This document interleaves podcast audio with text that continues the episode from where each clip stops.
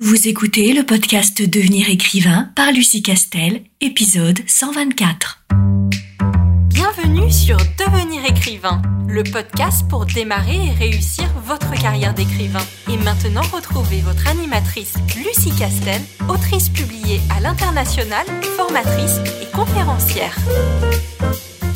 Bonjour, je suis ravie de te retrouver dans ce nouvel épisode de podcast. Et aujourd'hui, avant d'aborder le thème qui va nous occuper pendant le cours de cet épisode, je vais commencer par lire quelques extraits d'œuvres classiques pour que nous puissions ensuite en discuter et surtout que je puisse te faire comprendre quel est l'objet euh, de cet épisode, de ce nouvel épisode. Alors, premier extrait, il s'agit du Cantique de Noël de Charles Dickens. Marley était mort, pour commencer. Là-dessus, pas l'ombre d'un doute. Le registre mortuaire était signé par le ministre, le clerc, l'entrepreneur des pompes funèbres et celui qui avait mené le deuil. Scrooge l'avait signé et le nom de Scrooge était bon à la bourse, quel que fût le papier sur lequel il lui plut d'apposer sa signature. Le vieux Marley était aussi mort qu'un clou de porte. Attention, je ne veux pas dire que je sache par moi-même ce qu'il y a de particulièrement mort dans un clou de porte. J'aurais pu, quant à moi, me sentir plutôt porté à regarder un clou de cercueil comme le morceau de fer le plus mort qui soit dans le commerce. Mais la sagesse de nos ancêtres éclate dans les similitudes, et mes mains profanes n'iront pas toucher à l'arche sainte, autrement le pays est perdu. Vous me permettrez donc de répéter avec énergie que Marley était aussi mort qu'un clou de porte. Voici le premier extrait. Deuxième extrait est tiré de la communauté de l'anneau, chapitre 1er, une réception depuis longtemps attendue. Quand M. Bilbon Saquet de Cul-de-Sac annonça qu'il donnerait à l'occasion de son 1 anniversaire une réception d'une magnificence particulière, une grande excitation régna dans Hobbitbourg et toute la ville en parla. Bilbon était en même temps très riche et très particulier, et il avait fait l'étonnement de la comté pendant 60 ans, c'est-à-dire depuis sa remarquable disparition et son retour inattendu. Les richesses qu'il avait rapportées de ses voyages étaient devenues une légende locale, et l'on croyait communément, en dépit des assurances des anciens, que la colline de cul-de-sac était creusée de galeries bourrées de trésors. Et si cela n'eût pas suffi à assurer sa renommée, sa vigueur prolongée aurait encore fait l'admiration de tous. Le temps s'écoulait, mais il semblait n'avoir aucune prise sur M. Saquet. À 90 ans, il était tout semblable à ce qu'il était à 50. Troisième et dernier extrait, qui est donc tiré de la gloire de mon père. Voici que pour la première fois, si je ne compte pas quelques modestes essais, j'écris en prose. Il me semble en effet qu'il y a trois genres littéraires bien différents. La poésie qui est chantée, le théâtre qui est parlé et la prose qui est écrite. Ce qui m'effraie, ce n'est point tant le choix des mots ou des tournures, ni les subtilités grammaticales qui sont finalement à la portée de tout le monde, mais c'est la position du romancier et celle, plus dangereuse encore, du mémorialiste. Il est bien difficile de parler de soi. Tout le mal qu'un auteur dira de lui-même, nous le croyons de fort bon cœur. Le bien, nous ne l'admettons que preuves en main et nous regrettons qu'il n'ait pas laissé soin à d'autres. Pourquoi est-ce que je démarre ce podcast par euh, trois de ces exemples de littérature euh, un peu plus classique? Pour la simple et bonne raison qu'aujourd'hui, je vais juste aborder euh, la question du narrateur. Est-ce que il est de bon ton de mettre sur le même pied un narrateur qui fait partie de l'histoire un narrateur qui est extérieur à l'histoire et une narration qui se ferait à la troisième personne ou une narration qui se ferait à la première euh, personne. Là, on va entrer un tout petit peu euh, dans euh, les détails de la technique narrative, qui est que si on devait schématiser et un peu caricaturer la problématique face à laquelle tout auteur et autrice va se trouver, c'est de faire le choix entre une narration extra-diégétique et une narration intradiégétique.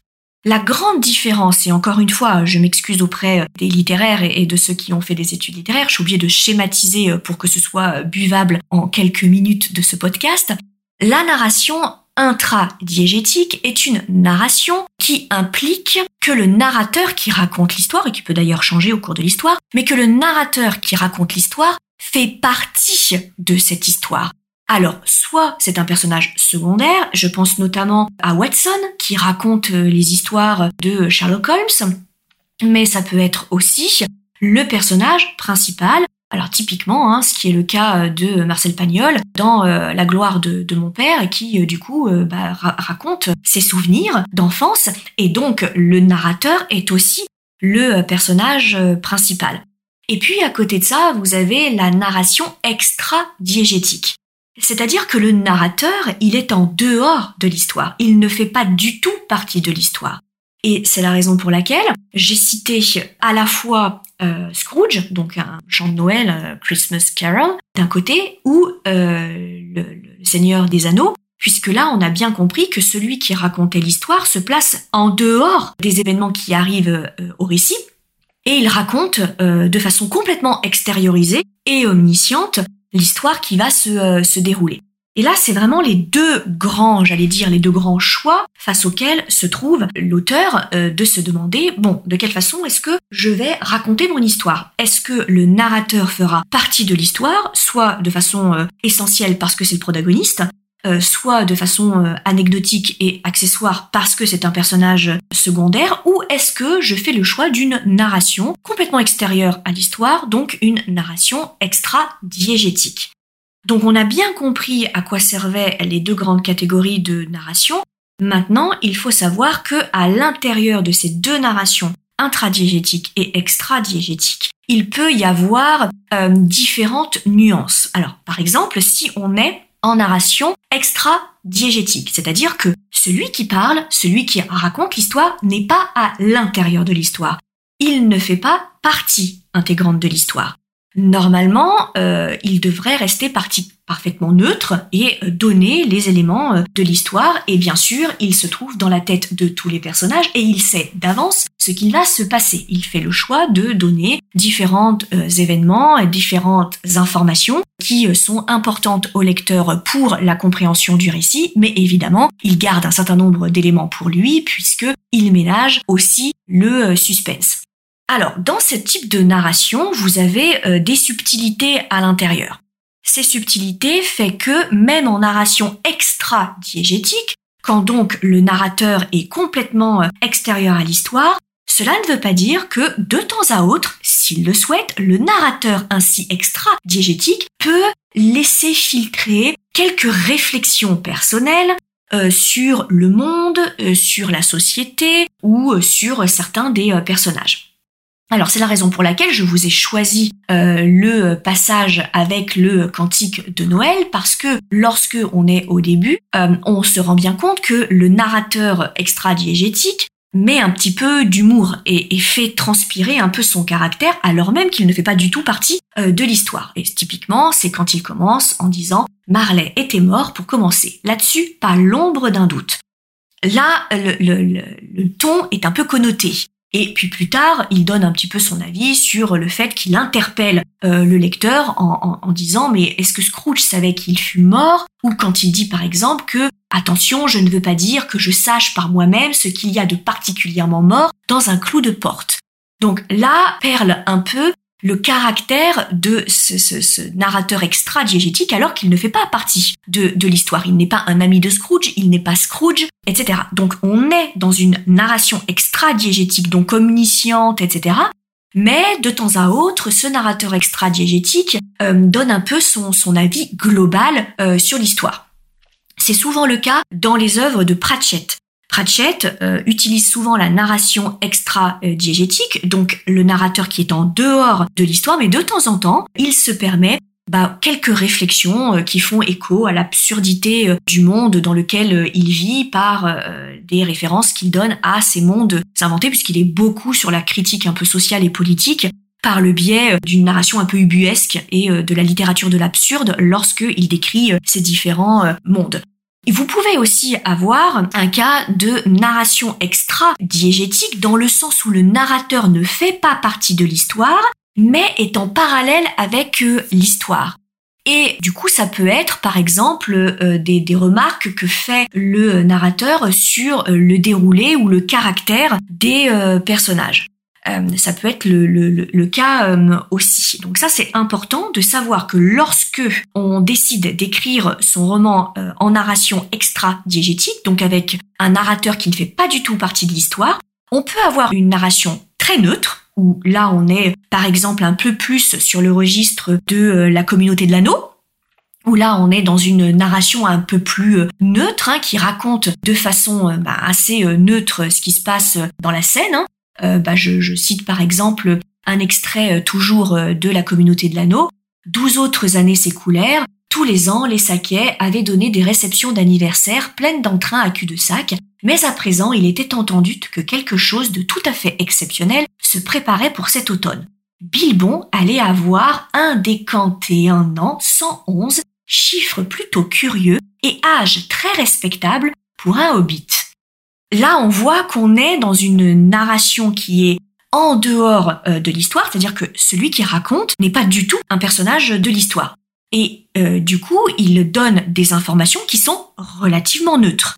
Là, on n'a pas du tout d'interpellation entre le narrateur en dehors de l'histoire et le lecteur ce qui est complètement euh, différent dans le cas de l'exemple de Scrooge et du chant de Noël, où là le narrateur qui est en dehors de l'histoire se permet bah, quelques jugements de valeur sur les différents personnages. Les deux sont tout à fait possibles et les deux sont des narrations extra-diégétiques parce que, encore une fois, le narrateur ne fait pas du tout partie de l'histoire. Ce n'est pas un des personnages de euh, l'histoire. Euh, la plupart du temps, et on se rend compte que c'est tout à fait logique, il s'agit d'une narration à la troisième personne, évidemment, puisque dès qu'on passe à la première personne, ça suppose qu'on est partie intégrante de ce qui est en train de se euh, dérouler. Et donc, ça me permet de faire le lien avec l'autre choix qui est la narration intradiégétique. La narration intradiégétique, là, le, le narrateur fait nécessairement partie de l'histoire. Alors, il y a plusieurs échelles à l'intérieur soit euh, s'il s'agit du protagoniste et euh, du coup c'est le personnage principal qui raconte euh, son son histoire bien entendu hein, donc c'est le cas d'à peu près tous les feel good toutes les romances etc hein, mais ça peut être le cas de polar aussi si celui qui raconte l'histoire est aussi celui qui enquête bien entendu. Mais ça peut être le personnage secondaire qui raconte au jeu l'histoire. Eh, ça peut être le cas de Watson, par exemple, mais ça peut être le cas aussi dans certains romans d'Agatha Christie, où euh, l'histoire est vécue par le prisme d'un personnage secondaire hein, qui du coup va être associé à l'histoire en même temps que euh, Hercule Poirot par exemple. Mais ça peut être beaucoup plus subtil aussi, et on peut être face à un personnage secondaire qui ne fait pas partie de l'histoire. Et alors là, je vais prendre un exemple, et vous allez tout de suite comprendre euh, ma référence. C'est par exemple Les Mille et une nuits.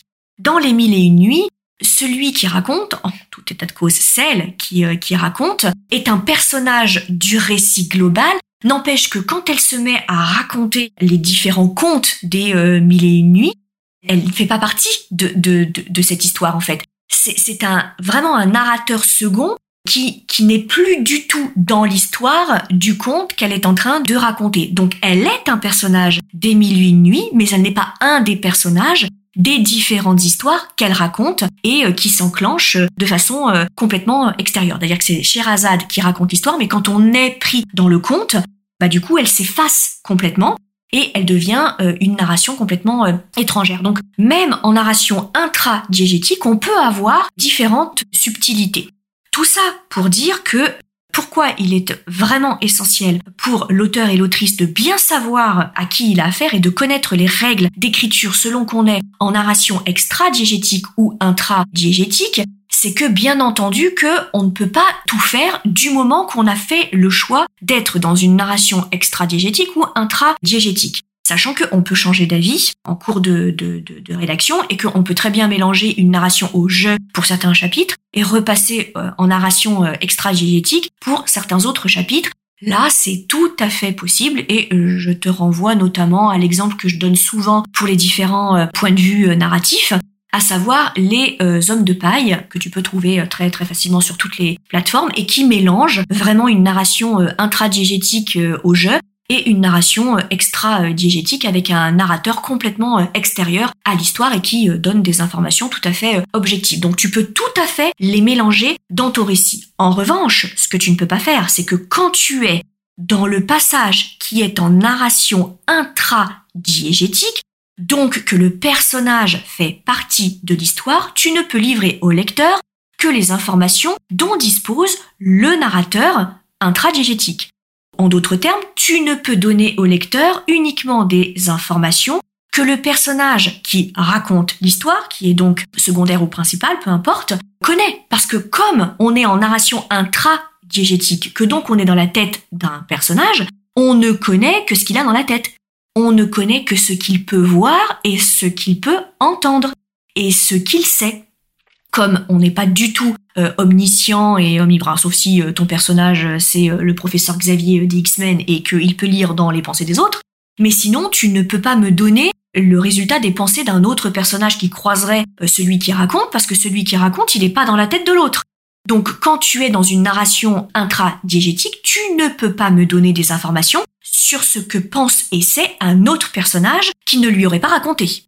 Et ça, c'est vraiment une des erreurs euh, récurrentes qu'on peut voir dans euh, les romans où euh, tout d'un coup on sort de la tête du personnage qui raconte sans aucun changement de chapitre du coup et puis après on revient dans la tête de celui qui raconte. Bah non, quand on est dans la tête de celui qui raconte, on ne voit que ce qu'il voit.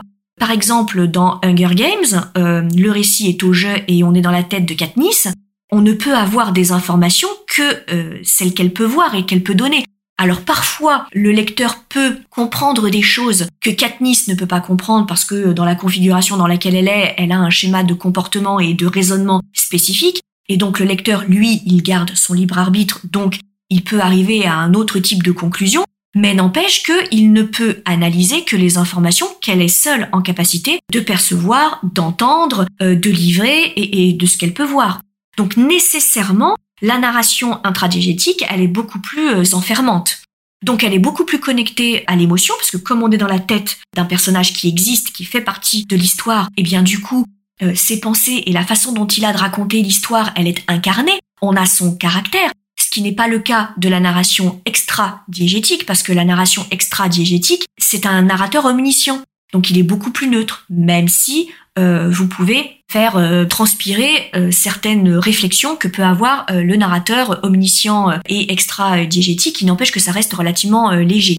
Donc la narration extra-diégétique est un tout petit peu plus désincarnée. Alors elle est plus avantageuse parce que plus facile pour ménager le suspense, pour donner des informations au lecteur, pour changer complètement de personnage, pour changer d'époque, etc. Donc c'est plus facile d'être en narration extra-diégétique, mais c'est un peu plus désincarné.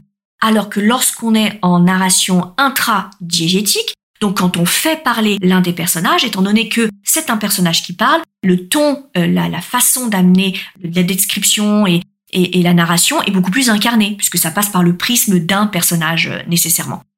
Donc en fait, il n'y a pas de bon ou de mauvais choix pour le coup, c'est juste que c'est un parti pris de l'auteur, c'est-à-dire que l'auteur fait le choix de raconter son histoire en narration extra-diégétique ou intra-diégétique et il peut mélanger euh, les deux. C'est vraiment son parti pris artistique. Personne ne pourra jamais imposer à un auteur et une autrice d'écrire en narration extra-diégétique ou intra-diégétique parce qu'en fait c'est ce qui ressort de l'intention littéraire de l'auteur et de l'autrice. C'est son parti pris, c'est son angle d'attaque raison pour laquelle il n'y a que toi, auteur et autrice, pour savoir de quelle façon tu veux raconter ton histoire et il n'y a pas de mauvaise ou de bonne façon de faire.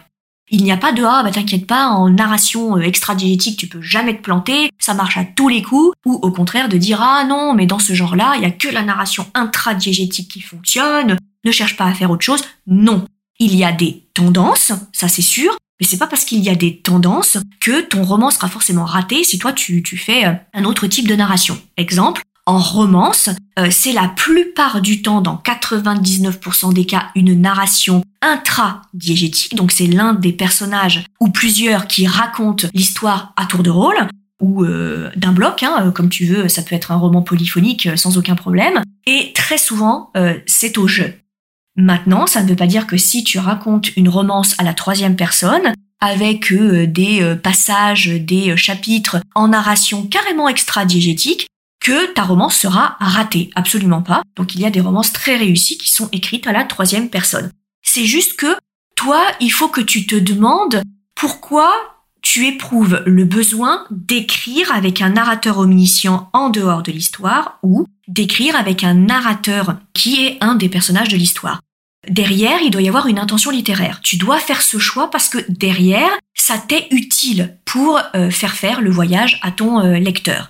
Donc il faut forcément qu'à un moment tu te poses et que tu te demandes, bon, moi je, veux écrire de quelle façon? Qu'est-ce qui est plus naturel pour moi? Une narration en dehors de l'histoire, par un euh, narrateur qui est à extérieur à l'histoire, ou est-ce que je préfère avoir une narration faite par l'un des personnages de l'histoire le héros ou un personnage euh, secondaire? Et est-ce que j'ai envie d'écrire à la troisième personne ou est-ce que j'ai envie d'écrire à la première personne? Mais personne, personne ne peut dire à un auteur ça c'est la meilleure solution. Ça n'existe pas parce que toutes les solutions sont bonnes. Derrière, il y a une vraie recherche artistique et il y a une vraie prise de risque et une vraie prise de parti. Donc vraiment, si quelqu'un te dit à un moment non, mais moi je sais, euh, ça ça marche à tous les coups, euh, il vaut mieux faire ça, non. Mais par contre, ce qu'il faut absolument, c'est savoir à quoi correspond dans le détail une narration dite extra-diégétique et une narration dite intra-diégétique. Ça, c'est vraiment essentiel parce que derrière, on ne peut pas tout faire. C'est-à-dire qu'on peut les mélanger, mais on ne peut pas mélanger à l'intérieur d'une même narration. C'est-à-dire dans un chapitre, soit on choisit une narration omnisciente extérieure au récit, soit on choisit une narration incarnée par un personnage. Et on peut changer d'un chapitre sur l'autre, c'est tout à fait possible. Mais à l'intérieur d'un chapitre, on peut pas passer d'un paragraphe à l'autre, d'une narration incarnée à une narration euh, en dehors de l'histoire. Là, c'est pas possible. Donc c'est la raison pour laquelle je t'encourage vraiment à aller chercher l'information, à te former sur ce que c'est qu'une narration intradiégétique et ce qu'on a le droit de faire ou pas avec, et une narration extra-diégétique, est-ce qu'on a le droit de faire ou pas en termes de technique euh, narrative. Par contre, le choix de l'une ou de l'autre, là pour le coup, t'appartient complètement et il n'y a pas de bonne ou de mauvaise façon euh, d'aborder les choses. Donc vraiment, prends le temps de euh, chercher des cours, des leçons, des formations sur les niveaux diégétiques et leur relation à l'histoire ce qu'on appelle euh, typiquement la narratologie, hein, c'est-à-dire euh, le point de vue, qui prend euh, la parole à quel moment. Et donc c'est assez facilement trouvable. Et bien sûr, si tu n'as pas envie de trop chercher, sache que dans la formation Devenir écrivain projet best-seller qui se déroule trois fois dans l'année, on a une partie hein, de, de, la formation consacrée aux techniques et aux choix de ces niveaux diégétiques, donc de ces niveaux narratifs de choix de point de vue. Voilà ce que je voulais rapidement te dire sur la question, en tout cas quelques pistes de réflexion pour te permettre ensuite toi d'aller euh, approfondir euh, cette étude-là et te demander avec euh, laquelle de, ces narrations tu es le plus à l'aise et qui correspondrait le mieux pour toi à ton type de récit. J'espère véritablement t'avoir un peu ouvert différentes options qui sont possibles et en tout cas toujours appréciées des, des éditeurs à partir du moment où tu as fait un choix conscient et que tu sais ce que tu fais et que tu sais ce qu'implique le choix que tu réalises dans tes différents euh, chapitres. Et je t'encourage aussi à lire de nombreux euh, romans pour euh, voir un peu ce que tu aimes et ce que tu n'aimes pas dans tel ou tel type de narration. Ça te permettra de peaufiner, d'affiner ton goût personnel et de savoir vers quel type de narration tu te destines plus particulièrement. En tout état de cause, je te dis bien entendu à très vite pour un nouvel épisode de podcast. Tu veux écrire un roman qui aura les qualités recherchées par les éditeurs et par les lecteurs, tu dois rejoindre Devenir écrivain projet best-seller. C'est la formation à distance la plus complète et la plus personnalisée pour t'aider à aller au bout de ton projet de roman. Rejoins sans plus tarder mon équipe de professionnels du monde du livre et moi-même sur licar.fr, l Beaucoup de nos anciens élèves sont en train de réaliser leur rêve de professionnalisation et de publication. Il n'y a aucune raison pour que ça ne t'arrive pas à toi.